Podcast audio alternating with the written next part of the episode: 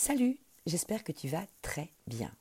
Nous avançons à grands pas vers la pleine lune du 19 novembre prochain, pleine lune éclipsée sur l'axe taureau-scorpion, avec une éclipse particulièrement remarquable étant donné qu'elle va durer un temps très conséquent qui ne se serait pas observé depuis 1440, donc elle a un caractère assez exceptionnel de par sa longueur cette, euh, cette lunaison éclipsée qui se tient sur euh, ce qui est appelé traditionnellement dans la culture amérindienne la pleine lune du castor, vient nous faire travailler sur des enjeux de sécurité. Ça, c'est le positionnement de la lune en taureau qui nous en parle.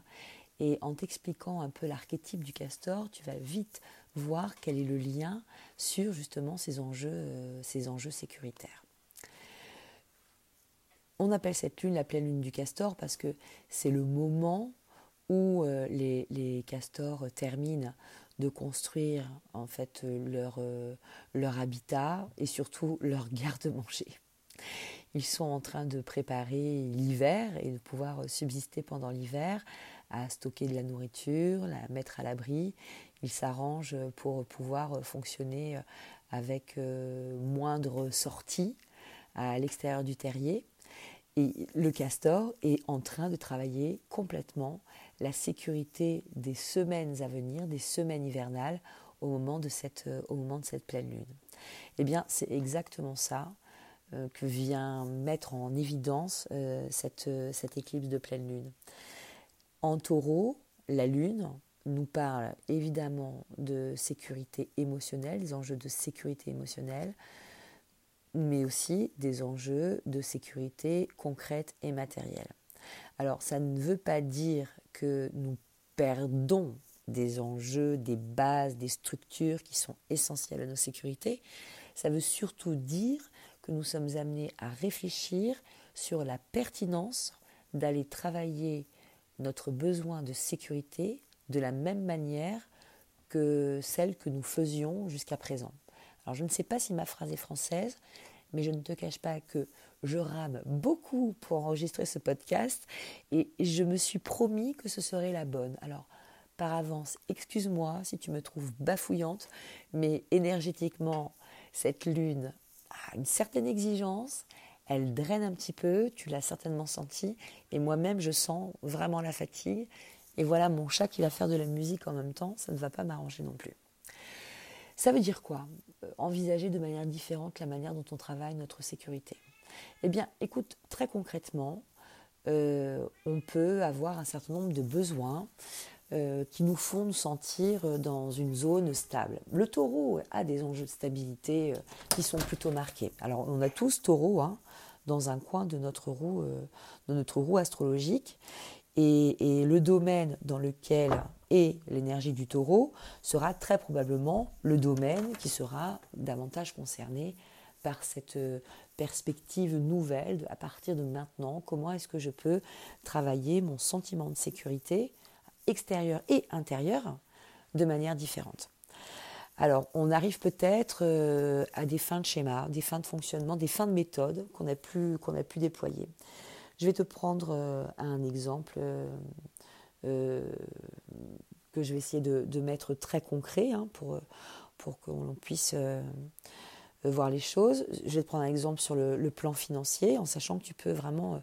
Euh, le, non, je vais te prendre deux exemples. Je vais te prendre un exemple financier et un exemple affectif pour que tu puisses voir un petit peu la résonance. En enjeu financier, admettons, voilà, tu as euh, tu tiens euh, à avoir euh, une petite somme de côté, une petite somme d'argent de côté. C'est quelque chose qui te rassure. Et puis, bah, ta machine à laver tombe en panne, tu es obligé de la renouveler.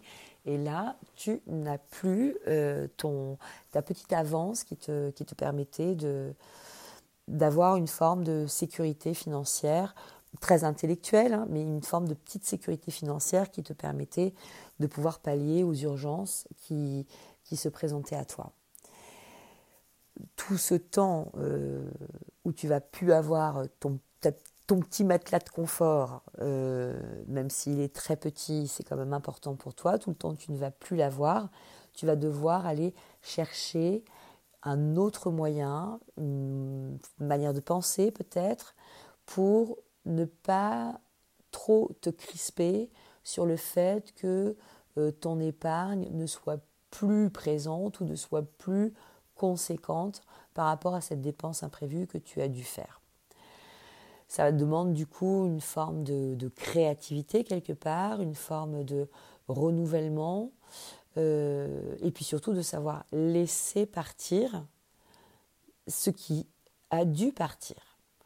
Sur le plan affectif, admettons, tu, as euh, quelqu'un de très proche de toi, un ami ou une amie avec qui tu communiques souvent, sa présence est bonne pour toi, elle est rassurante pour toi, votre interaction est agréable, la qualité relationnelle de ce lien euh, est importante pour euh, ton, sentiment de sécurité affective, tu sais que cette personne-là est à tes côtés, etc. Et, et, cette personne doit partir, admettons, à l'étranger pendant euh, plusieurs euh, semaines et elle sera très très peu joignable.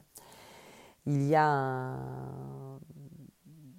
une forme comme ça de, courte échelle qui t'est proposée par la présence de cette personne dans ton quotidien qui va disparaître et tu vas devoir recentrer et repositionner les choses de manière à ne pas te sentir émotionnellement trop déstabilisé ou affectivement trop carencé par l'éloignement temporaire de cette personne.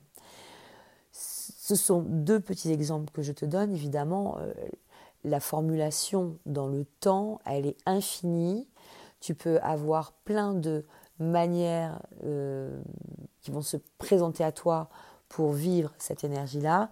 Ça te donne deux, trois pistes pour essayer de voir un petit peu comment, euh, comment les choses peuvent se passer et surtout pour t'expliquer peut-être le, le, petit chamboulement émotionnel que tu peux, ressentir. Ça, c'est côté lune en taureau. Côté soleil en scorpion, on vient travailler les puissances de résilience, de rebond, de manière de, transformer les choses. C'est un axe alchimique, hein, l'axe euh, taureau-scorpion. Hein. C'est vraiment l'axe qui parle euh, de tout le travail alchimique symbolisé par la transmutation du plomb en or. Donc le soleil en scorpion est là pour t'aider et pour soutenir la disparition de cet élément qui était très très important dans la zone taureau et pour venir te donner un élan d'une forme de renaissance sans cet élément qui t'était si précieux. Ça vient te donner une profondeur et des pistes qui te permettent d'envisager les choses sous un autre angle, sous une autre perspective. Donc les deux fonctionnent vraiment de concert en sachant que l'énergie du soleil en scorpion te demande d'aller aussi accepter de plonger dans des dimensions assez peu connues de toi-même, assez peu euh, euh, conscientes, parce que dans ce qui se passe en scorpion, il y a toujours une dynamique euh, très profonde, très cachée, mystérieuse, un peu secrète. Euh, et le Soleil, au gré de cette éclipse lunaire, va certainement pouvoir mettre en valeur des ressources que tu ne pensais pas avoir pour pouvoir t'adapter à cette euh, déstabilisation temporaire de ton espace sécuritaire au sens large du terme. Alors tu le sais, qui dit éclipse dit karmique, qui dit euh, scorpion dit karmique et alchimique aussi. Donc on a pas mal de choses qui viennent de la nuit des temps et aussi des grandes, grandes profondeurs de notre inconscient qui viennent se manifester à nous. Le risque, en fait, euh, que l'on pourrait encourir au décours de cette lunaison, c'est de vouloir se crisper et se figer et se fixer et d'être comme ça dans l'idée de retenir ce qui est en train de se déliter. On perd beaucoup d'énergie dans la disposition de retenir, de forcer, de vouloir absolument changer le cours des choses. La posture la plus sage, et qui n'est pas non plus la plus facile à adopter parce que only human, n'est-ce pas C'est justement de faire preuve de souplesse, de rester dans un espace de confiance autant que faire se peut, d'aller euh, trouver des, des, phrases clés, des idées clés, des, des actes aussi qui vont être clés pour pouvoir nous aider et nous soutenir à passer ce cap. Je reprends les exemples que je te donnais juste à l'instant. Euh, admettons euh, sur le plan, l'exemple que je te donnais sur le plan financier, l'une des manières que nous pouvons avoir de regarder cette situation sans partir en panique et en trop grande déstabilisation émotionnelle est de se dire bon ok oh, maintenant euh, voilà s'il m'arrive autre chose certes je n'ai plus de ressources je n'ai plus de ressources à proposer néanmoins je sais que grâce aux fruits de mon travail, d'ici X temps, je pourrai me proposer à nouveau peut-être une économie qui, à ce moment-là, me rassurera. Ou alors, autre possibilité de penser, ma machine à laver est neuve, donc je n'ai plus de risque que d'avoir besoin de la changer. Le reste de mes outils du quotidien, de ce qui m'est important euh, dans mon quotidien, est en bon état, il n'y a rien qui semble sur le point de, claquer.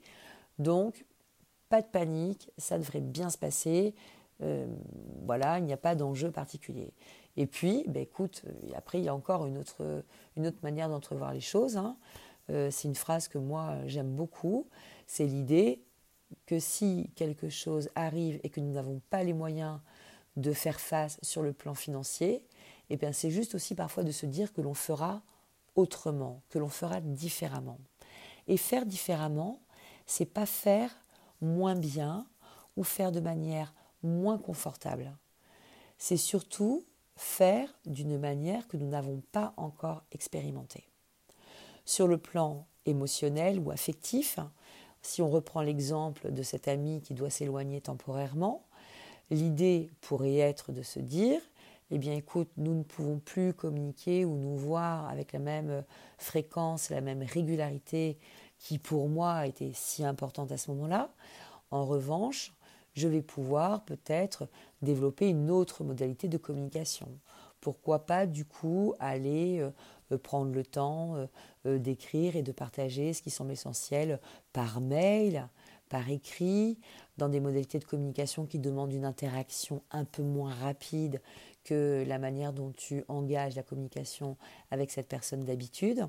Ça peut être aussi de se rendre compte qu'il y a une autre personne dans ton entourage avec qui tu éprouves le même plaisir et qui te donne aussi le même contact de réassurance agréable et, et de sécurité affective.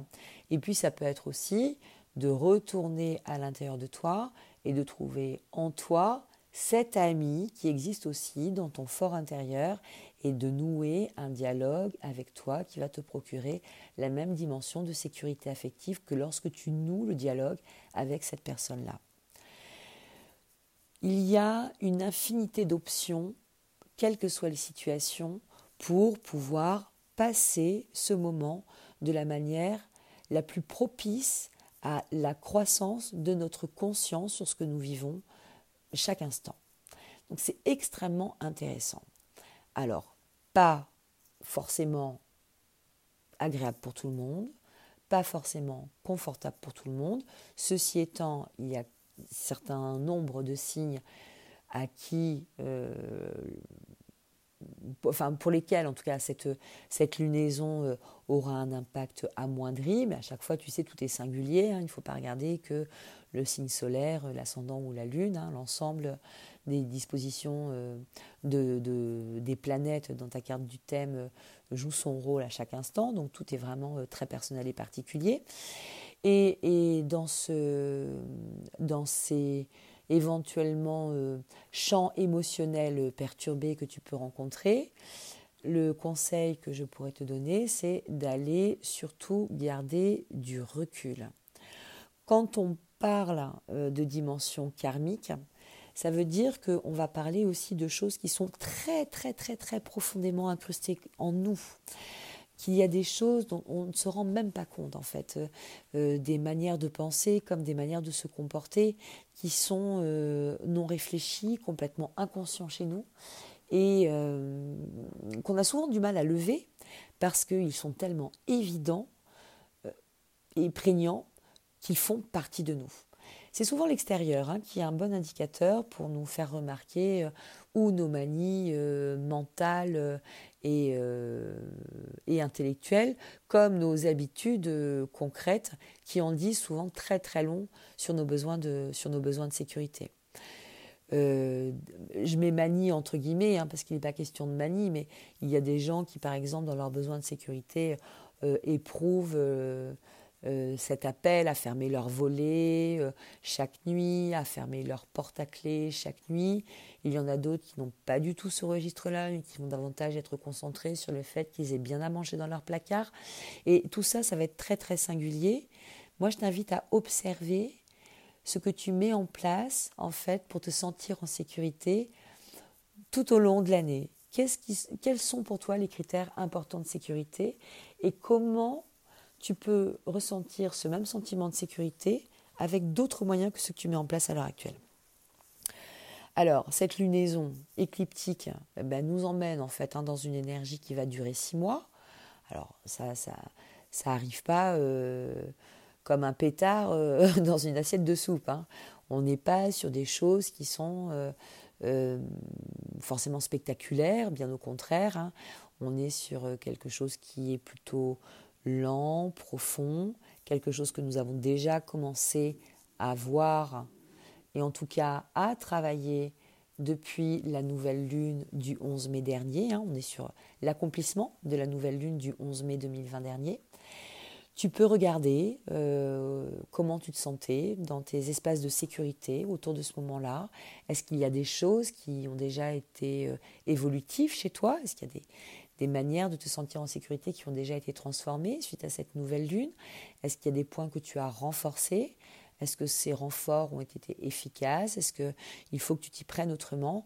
Voilà autant d'indices que vont te donner les émotions, les ressentis, les observations que tu vas mener autour de cette pleine lune euh, du 19 novembre.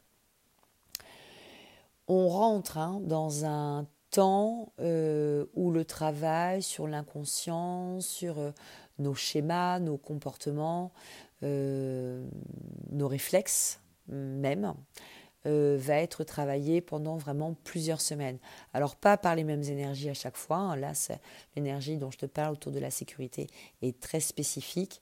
Nous avons des tas de mouvements astrologiques qui nous attendent, qui vont nous proposer vraiment d'aller rafraîchir un petit peu notre façon de faire et d'envisager les choses. En même temps, tu le sais, hein, nous avons eu vraiment le loisir de l'observer. Le monde a beaucoup changé déjà en deux ans. Il continue à beaucoup changer et il nous est nécessaire, nous aussi, de nous adapter sur ces plans-là pour pouvoir continuer à vivre le plus sereinement possible et à mener en fait notre vie de la manière qui nous sera le plus plaisante et celle qui va être la plus adaptée à nos envies profondes et à l'appel profond de notre âme. Euh, que te dire de plus? J'avais le sentiment d'être partie sur une très grande phrase, mais comme je te le disais, et je te prie de bien vouloir m'excuser, la fatigue est au rendez-vous, mais je voulais quand même te glisser un petit mot sur cette pleine lune du 19 novembre. Euh, pense à bien t'hydrater, pense à bien ménager tes temps de repos, euh, trouve des moyens pour t'apaiser si tu en éprouves le besoin. Euh, tu peux faire usage euh, du, bois de Palo Santo qui va te permettre de purifier et d'éclaircir ton esprit. Hein, on sait qu'en scorpion, on peut avoir aussi des, effets comme ça, un peu de rumination intellectuelle, surtout que Mercure est quand même assez proche du Soleil. Donc, euh, il est pas mal pour sortir de la rumination intellectuelle et passer sur des constructions mentales un peu plus intéressantes, de pouvoir éloigner les pensées parasites. Donc le, Palo Santo peut t'aider, tu es prudent quand tu t'en sers. Hein. Il ne s'agit pas non plus de faire brûler la maison. Euh, le contact avec l'eau peut être extrêmement bénéfique aussi. Bain, douche, euh, tout ce qui va être euh, les senteurs euh, agréables, l'apaisement grâce aux odeurs de lavande par exemple, de géranium aussi, géranium, géranium rosa, géranium bourbon en huile essentielle. les pierres peuvent t'aider également en lithothérapie. Tu as beaucoup d'outils comme ça, subtils et qualifiés de spirituels, qui peuvent t'aider à trouver un certain renforcement de ton sentiment de pouvoir personnel et de moins te sentir déstabilisé par bah, ce qui peut se présenter à toi. Ensuite, tout est question de cycle, hein, tu le sais. Une lunaison, ce n'est jamais qu'un temps très court. Certes, quand elle est éclipsée, le temps est un petit peu plus long, mais il y a un début et une fin à chaque chose. Donc, N'hésite pas à faire des, mouvements de respiration, à prendre du temps pour euh, te connecter aussi à la nature. L'énergie du taureau est très proche hein, de l'énergie de la Terre. Hein. L'énergie du taureau est, proche d'ailleurs de, de ce qu'on entend dans le courant écologique. Alors même si avec euh, la présence d'Uranus dans le signe du taureau, euh, tous ces critères-là sont un petit peu modifiés hein, depuis L'entrée d'Uranus en taureau, c'était en mars 2019. Euh, nous avons déjà eu le temps de nous familiariser avec quelques nouveautés qui sont arrivées dans cette énergie et nous avons d'ores et déjà les moyens de pouvoir trouver des trucs et astuces qui vont nous permettre de passer le cap avec une relative sérénité. En arrière-plan de cette lunaison, je voulais quand même attirer ton attention sur le fait que on est sur une énergie qui est quand même assez proche de l'énergie portée par les lunaisons dites du Vesak. On n'est pas du tout à la saison, mais l'énergie y ressemble quand même fortement.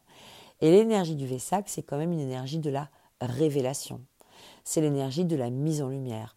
Une mise en lumière qui est pas confortable, très profonde, qui va chercher très très loin, mais qui est extrêmement éclairante pour notre conscience.